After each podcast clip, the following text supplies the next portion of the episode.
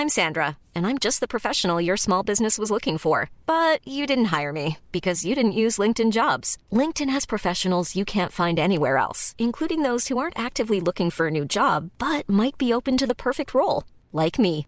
In a given month, over 70% of LinkedIn users don't visit other leading job sites. So if you're not looking on LinkedIn, you'll miss out on great candidates like Sandra. Start hiring professionals like a professional. Post your free job on linkedin.com/people today. Burrow is a furniture company known for timeless design and thoughtful construction and free shipping, and that extends to their outdoor collection.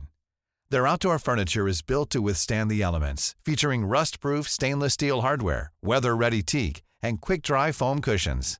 For Memorial Day, get 15% off your Burrow purchase at burrow.com slash ACAST and up to 25% off outdoor. That's up to 25% off outdoor furniture at burrow.com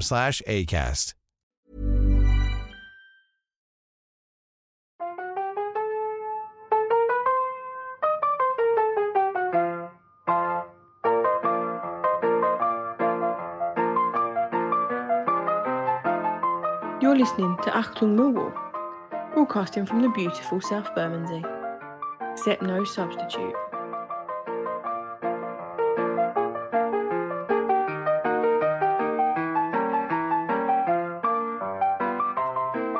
Hello, dear listeners. Welcome to show number seven, final show in this first series of Achtung Mill history. I'm here speaking with Rugby Paper, Daily Express, and Mill historian Neil Fissler. Welcome to the show, Neil. Hello, Nick. Superb to be with you yet again. And again, and we are covering the final two personalities in this first series. Um, one, one name, Neil sprung with this, and I hadn't heard of him, so I have to take my, my hat off to Neil because I hadn't heard of the first name that we're going to cover shortly, which is Charles Chay Burgess. New name on me. I, I hadn't heard of him, so this is an education. I did a little bit of research on, on him prior to the show. That's a new one for me. So there's always, always room to learn in this life. And then after we've we've done Chay Burgess, um, a massive name, a massive personality, a huge man in all senses of the word. Charles Hewitts, major name in mill history. Um, I think possibly even to this day, a man who divides opinion. Um, they, they compare it with Marmite. I think maybe Charlie Hewitt was a Marmite character. But we're going to begin, if we may, Neil, with the uh, the interesting story of Chay Burgess, 1873 to 1960. He played for the Lions as a left back in 1898 to 1900, 62 games and one goal. Yeah, we touched on it in one of our other episodes. He was a Bob Hunter special. Bob Hunter. Uh, Bob yeah. went home to Montrose Yep. uh, in the summer of 1898 and returned with Chay Burgess. Brought him to the East Ferry Road, where he played for two seasons before moving on to Newcastle in Good. May 1900. Played 62 games, scored one goal. Um, an interesting character. I mean, this all of these um, names we've covered in this series of, of are fascinating. I think there's there is actually a book on Charles Burgess, Chay Burgess. I hadn't heard of him, so I did a, a modicum of research on the on on the net. There's not a huge amount about but there is a book about Charles Burgess called Golf Links: The Bringing of Golf to America. Um, and I've picked out um, his. Uh, he left Millwall in 1901, and he's, he's described his most unforgettable game for his new club Portsmouth, which would be the very first game he played, which happened to be at the home of um, his previous club, Millwall Athletic. So I'll read this little section, if I may, Neil, because I think it's quite illustrative of the, the themes now are the same as the themes in this club at 1901, or the same as you have in 2020. So, so basically, Chay Burgess is, was was lauded as a hero uh, at Millwall, um, but he left for another club, and that was considered a form of heresy by the fans. Um, even though he had spent the previous season with Newcastle, he had not had the occasion to return to play his former London club, and now he did with, with Portsmouth. Um, and the first match of the season between them took on the, com- the complexion of a crusade for the riled up London fans in an incident that recalls the unruly behaviour that unfortunately still sometimes occurs today. The newspaper of Portsmouth um, reported the passion of the occasion marred the game. Former Millwall idol Burgess made his debut for Portsmouth, but was booed every time he touched the ball. uh, with supporters regarding the signing for the South Coast Club as a gross act of desertion. Tempers continued to rise in the crowd of 6,000. And when Portsmouth Smith placed the ball for a corner kick close by the main stand, he was felled by a stone thrown at him by a spectator.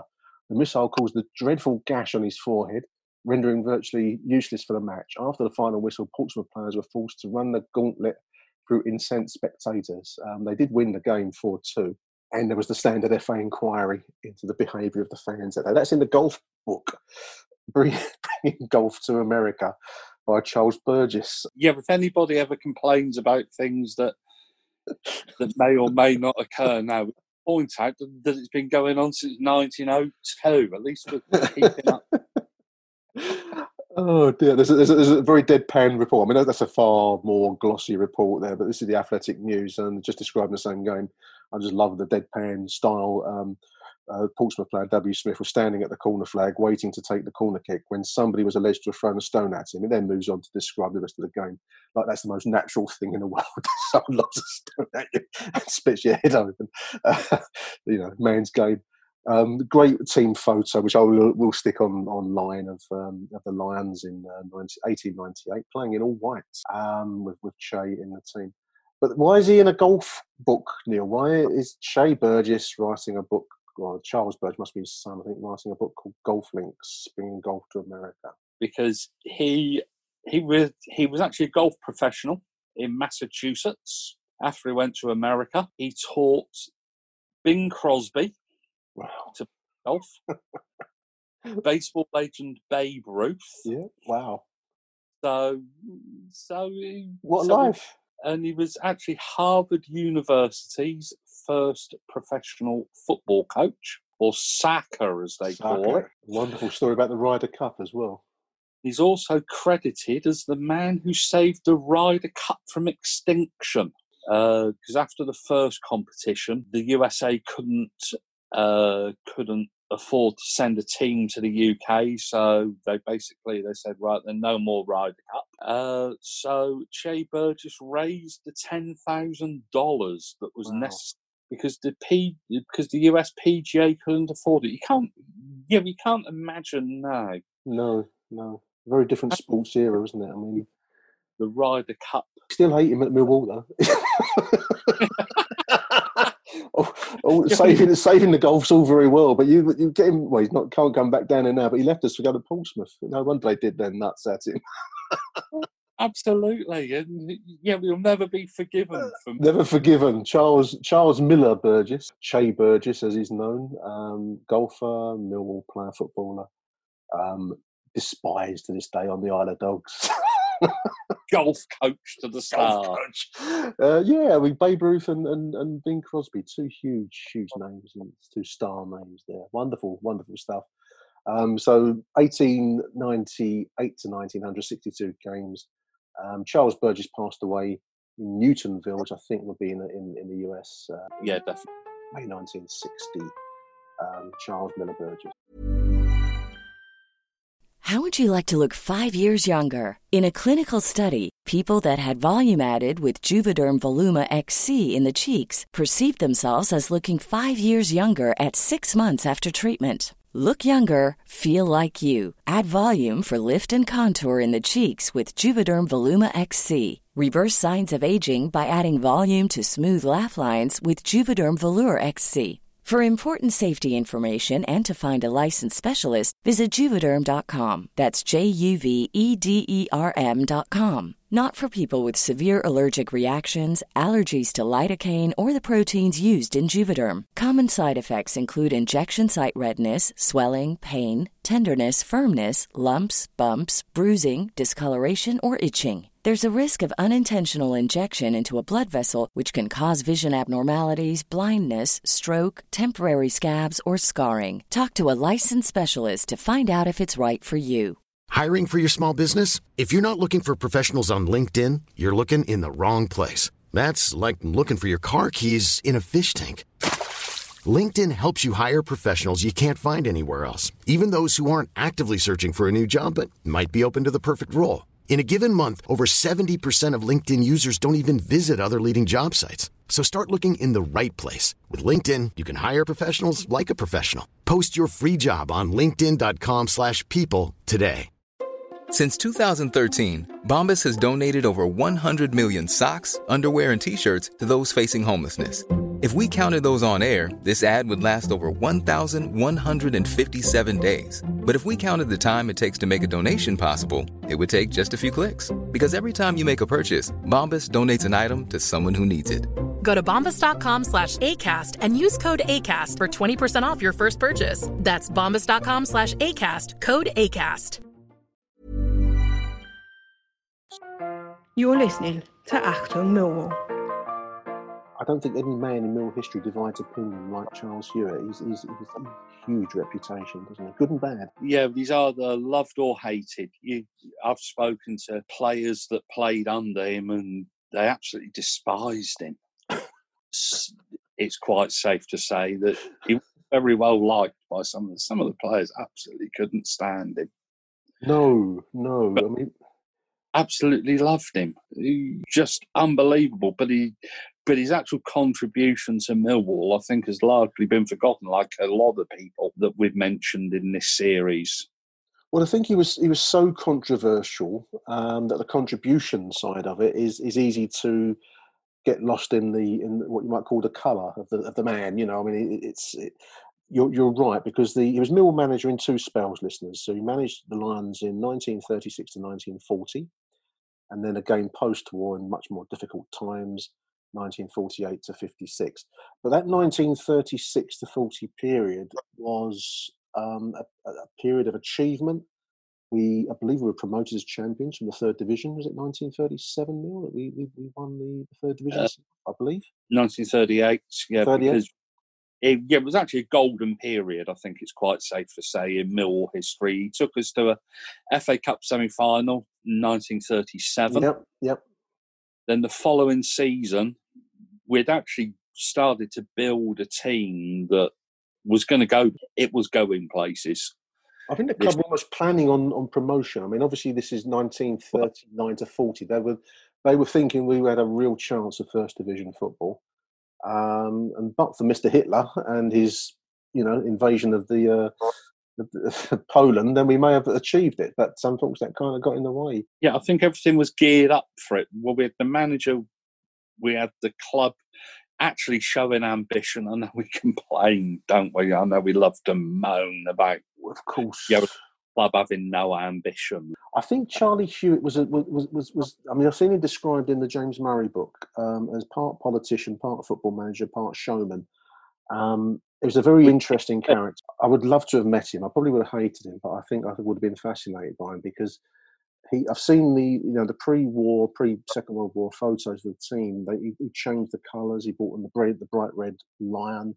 He was involved with every aspect of Millwall Football Club from the, the, the publicity, he wrote the program. He was, in fact, did everything in the terms of administration for the club, didn't he? As well as managing the team. Yeah, Richard Lindsay's book describes him as Mr. Millwall, which I think probably quite a quite a fitting description of him. And I don't know if you've ever seen the Sir Alex Ferguson uh, documentary where he dis, where he says, yeah, he's giving a, a lecture to one of the Yale University or something, and it, Yeah. And well, it all goes, how do you succeed? And he's got this big graph out. All roads lead back to him. Yeah, I think Hewitt was carved from that kind of. Um, Yeah. Definitely. He, yeah, but to be successful, he wanted to control everything. Yeah. And probably a controlling figure, controversial figure. Ac- Actually resigned uh, after being investigated by the FA over an alleged illegal payments to players. Actually banned a journalist for 10 years for writing a story that he didn't like. I think it was probably over these alleged illegal payments to players. And the yeah, with the ten year ban, I suppose it was only ten years because World War Two. Got in the way. Yeah, kind of took Yeah. out most of the band time, didn't it? In a way. Um, But well, the journalist wanted to come back, but unfortunately, Charlie Hewitt had come back to the club as manager. so he hadn't forgotten this article. No, I mean I've, I've got a, a, short paragraph from the Daily Mirror. This is dated August the first, nineteen forty.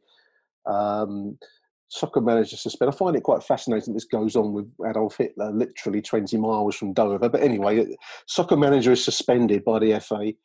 Um, famous Mill FC manager, Mr. Charles Hewitt, has been suspended from taking part in football for six months from today. The suspension follows the findings of a joint commission, FA and Football League, into alleged irregularities reported by Mill directors, and that's interesting. Um, and Mr. J.W.G. Conquest, formerly Millwall Assistant Secretary, who since the war attends the ground on, on match days, is severely censured, and the Millwall club is ordered to pay the costs of the inquiry. So it sounds like there's an internal um, internal feud, yeah, um, going on there. Um, you know, and, and uh, we, have touched on in previous shows now. I mean, illegal payments have always taken place in the game, and there's a the only question I think at this in this period particularly was the amount of toleration. Why you wouldn't tolerate it? Because if you've got it in for somebody, you can do it. Otherwise, it's just turn a blind eye to ninety percent. Yeah. So, so he probably wound up the directors as much as he wound up everyone else. Yeah. Well, I think on that point, um, there's it goes on. You know, so he's been a, he's been a successful manager for the club. He's taken us to the brink of the big time, really, and then the war's got in the way. Um, a showman, a flamboyant, a controversialist. Um, huge personality. Um, then we get this, um, you know, he, he, downfall. He's suspended from the game for illegal payments, which I would almost certainly feel that um, he would contend that it goes on everywhere. So why has he been sorted out? This comes back to the, the personal feuding. And then there's a wonderful libel action which he takes out against um, Mill chairman Tom Thorne in 1941, um, where um, Hewitt alleges slander in the boardroom against yeah. them. Um, and Hewitt states that Thorne, uh, I think Hewitt's now a lieutenant in the army or in the, maybe in the Home Guard, I don't know which. Um, he, he, holds rank in the one of the services. So yeah, wonderful, wonderful libel action. Um, and there's, there's some wonderful press coverage which I've dug out for listeners here. Um, clearly, there's a feud, Neil, between him and Thorne. Um, who's a major name in, in the club's history. I mean, Chairman Tom Thorne I think um, stretches back to the the Isle of Dogs days, the Thorne family. Um, but they're clashing in the boardroom. Lieutenant William C. Hewitt, former secretary manager of Mill FC, accuses um, Thorne of calling him a quisling, which is a very, very, um, I mean, possibly at this time, even to this day, um, it's, it's one of the worst insults you can throw around to be put in the same category as quisling, the, the Norwegian traitor. And, you know, this would have this would have cut into the quick, wouldn't it? This this this insult. Um, I believe it was over alleged um, jiggery pokery on building contracts at the, at the den. pay, pay, who, getting which com- whose company was getting the building work for the den? So um, clearly, words have been exchanged, including um, Hewitt being called Quisling by by Tom Thorne backhanders were exchanged. backhanders, fiddle, um, um, alleged, um, you know, expenses signing for ten shillings, actually getting a pound, all this kind of stuff. You you can you can put it together in your own mind, listeners. Um, interestingly, um, he won the libel case. Uh, Lieutenant Bill Hewitt, Charlie Hewitt, rather. Uh, William C. Hewitt hmm. won won the guy won the day. He was awarded a hundred pound damages against Tom Thorne, Thomas Thorne of Grove Parks, chairman of the football club. Um, and the, the allegation was that Mr. Thorne had referred to Charlie Hewitt as a quisling and a man with a disordered brain. Uh, um, the board was considering payments claimed by Mr. Thorne's building. So Thorne had the building firm for ground improvements. I dare say you can fill in the rest yourself probably wanted it as well. So he probably those... did. Yeah, I mean, you know, it's, it's, it's six of one and half a dozen the other. I, get a sense there are no saints and angels in that courtroom. Um, so you'd think that would be the end of Charlie Hewitt's involvement, Neil. After after that, you would. So. Yeah, we'd have thought that, that Charlie Hewitt would have been no more down at the den. But this is but, Millwall. this is Millwall, and he comes back. he returns. in controversial circumstances, no doubt. Charlie didn't ever do things by half. No, he didn't. He didn't. Um, he comes back. Um, I think the club were desperate. The, the, Jack Cock was managing after the war and yeah. had lost his flavour. The, the, chewing gum had lost its flavour um, in the post-war, and so the hero Jack Cock was, um, you know, no longer services no longer needed. He's going to go and manage the, the White Hart pub in New Cross. And Hewitt returned by engineering almost a boardroom coup because I think the Thorns were not going to see him come back no matter what. But Hewitt was the consummate politician and engineered a boardroom AGM and almost a coup against the, the, the board of directors. Yeah, it's quite say been managing Leyton Orient on on according to Richard Lindsay, the highest salary ever paid and it was a, after a stormy nine months he resigned, complaining that Orient had made no available, so no money available to buy new players. They persuaded him to change his mind and made a bold bid for Tommy Lawton, but success was still a stranger, and uh, oh. he left. He left. To return to the den after engineering the boardroom coup. There's an account in the in the James Murray book where you know he's described as a politician as much as anything, showman politician. Um, and you know he engineers a, an AGM. He engineers enough votes um, amongst um, among, amongst those that took part to to oust the um, the Thorns and get himself reinstated as manager. Um, he also stages a kind of like a, um, I think it was a reserve game, and he, there's a crowd in, in the den for a reserve game when the, the Mr. Bifanal say announced over the um, the tannoy that an old friend had come back to see them all, and he came out um, through the, the, the, player's entrance with a microphone and made a barnstorming speech about getting the club back to where it belonged, which was at the top of the you know top of the table, um, away from the the lowly um, reaches that it fallen into under under Jack Cock and the previous Thorn regime and all this kind of stuff, and it went down a storm. Apparently, the crowd. Yeah, sounds like Peter de Savary. Yeah, yeah, yeah. Good analogy. Um, um, uh, you know, the crowd cheered him from the rafters and he cheered from the pitch. But as as we always know at the Den, success is fleeting, and today's hero is tomorrow's villain. Um, his second spell in charge of the club was not as successful, Neil, was it? I mean, he fell into Division Four. Um, yeah, we had to actually reapply for re-election at one stage. 1949 to 50, re-elected, which um, you know was an ignominious ignominy. Um, we finished runners-up in Division Four, 1952-53, but these were not the glory days of pre-war football for the Lions, and um, he was sacked in 1956 and he then, as, as Charlie Hewitt probably would do, won a case for unfair dismissal against the club.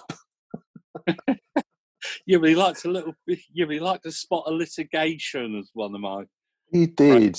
He did. There's there's some great. I mean, I did a search on on the newspaper website, and I did a search. There's so much about Charlie Hewitt online. You can't read it all, and there's there's a um, a storyline of um, um, a, a, guy called Jack Chisholm was a player um, where he yep.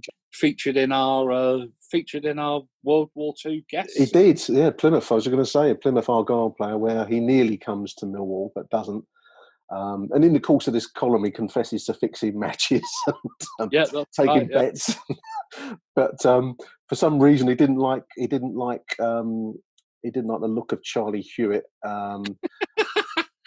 And there's a wonderful um, there's, I mean this this would great make great drama. Maybe one day we'll put it on as a, as a theatrical event um, where, where Charlie gets Jumbo Jack in who's no angel listeners. If you listen to previous show you'll know that. He's a, a lovable rogue or, or, how lovable I don't know it depends how far away from him you are but um, but um, uh, Chisholm um, basically says he wants a thousand pounds. This is in the prelim meeting at London's Victoria snack bar Victoria Station snack bar with Dr. Eppel and and um, Charlie Hewitt um, after a cup of tea. But Jack um, has a, has a Scotch, but I think Hewitt's on the tea. J- Jumbo Jack's on the Scotch. Um, Charlie broaches the subject of coming to Millwall.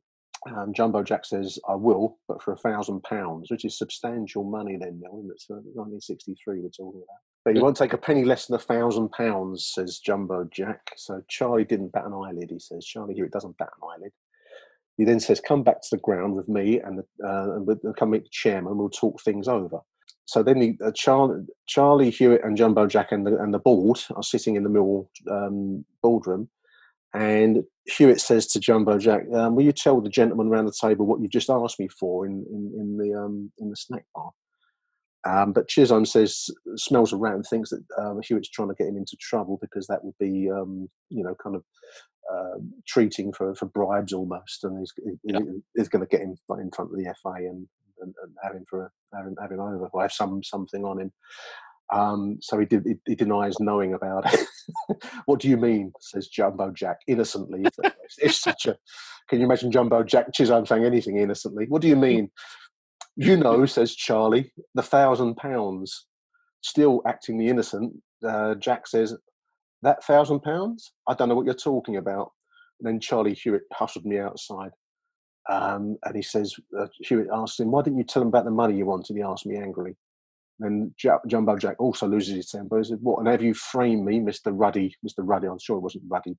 Mr. Ruddy Hewitt. I wasn't born yesterday. I wasn't. In a day or two, I was back on the way to Plymouth and the start of five glorious years at Plymouth. They were not the club for me. It completes in bold black capitals. Uh, what a meeting! Jumbo Jack and Charlie Hewitt. Now that would have been a meeting I would love to have seen, and I would love to. Yeah, did a, a, Netflix documentary on that one would fly on the wall. Would that would have been absolutely glorious television. That one. well, on the it? wall in the Victoria Station snack bar where they want a thousand pounds and when Jack's having a scotch and everyone's having a cup. Uh, wonderful, wonderful stuff. Um, there we are. He actually glossed over that that that he did actually bring some brilliant servants to the club, especially in his second spell. Jimmy Constantine. Yeah, yeah. Big names. Uh, uh, Alex Jardine, Pat Saward, uh, Johnny Shepherd, Charlie Hurley, Johnny Summers. What an interesting man. What a mix of, you know, all the things we've described and yet talent as well, Neil. I mean, you can't just be flamboyant without delivering on the talent front. I think Charlie did, didn't he? he? He, was, he was, he must have been infuriating and brilliant in equal measure. I mean, uh, you just described the players there. These are all, you know, Millwall names, um, and he was successful pre-war, and and you know, it, it, was, it would have been entertaining if nothing else to to to have been around. And I think. It- brilliant to have seen what would have happened to that pre-war team because obviously the landscape had changed by the end of World War Two. Yeah, yeah. Um, it's one of those big what ifs. Um, yeah. Charles Hewitt, 1884 to 1966. He was born in Durham, he's a northeastern boy.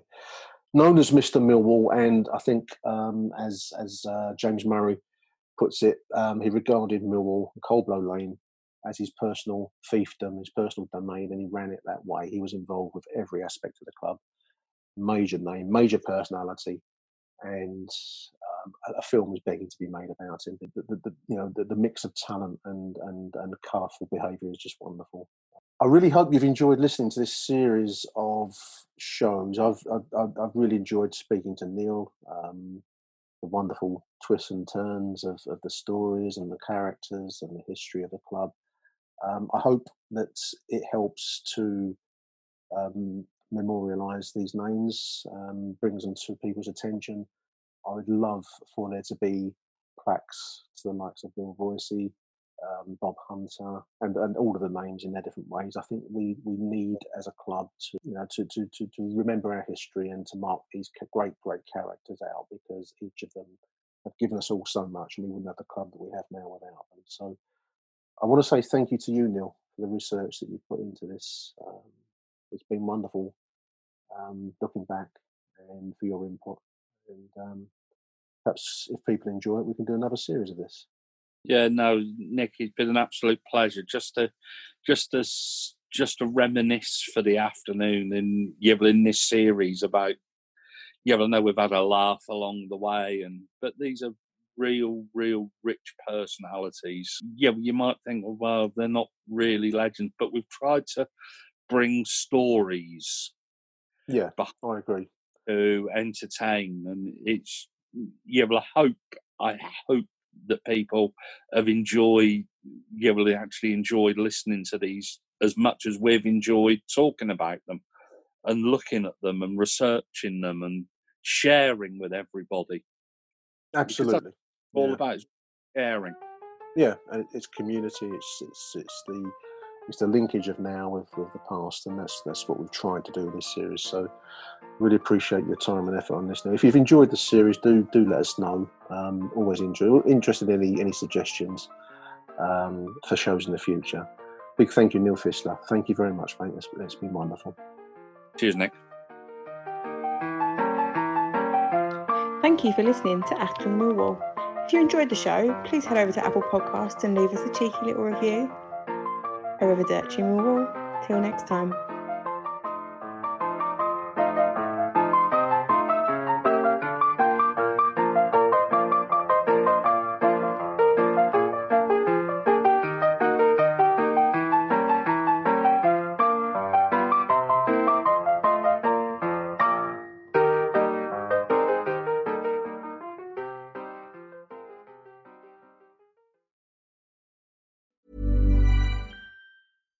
When you make decisions for your company, you look for the no brainers. And if you have a lot of mailing to do, stamps.com is the ultimate no brainer. It streamlines your processes to make your business more efficient, which makes you less busy.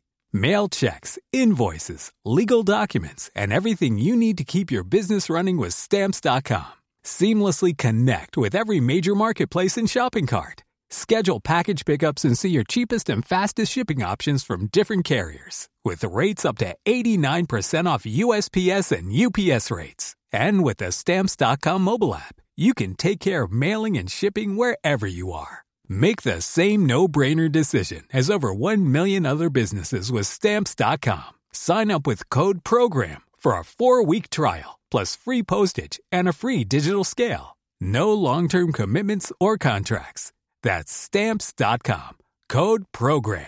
When your skin feels nourished and glows, you radiate confidence. Osea makes giving your skin a glow up easy with their clean, clinically proven Mega Moisture Duo. This seaweed powered duo features two of Osea's best sellers, Undaria Algae Body Oil and Undaria Collagen Body Lotion. Glow from the inside out. Get 10% off your first order with code GLOW at OseaMalibu.com. That's O S E A Malibu.com code GLOW.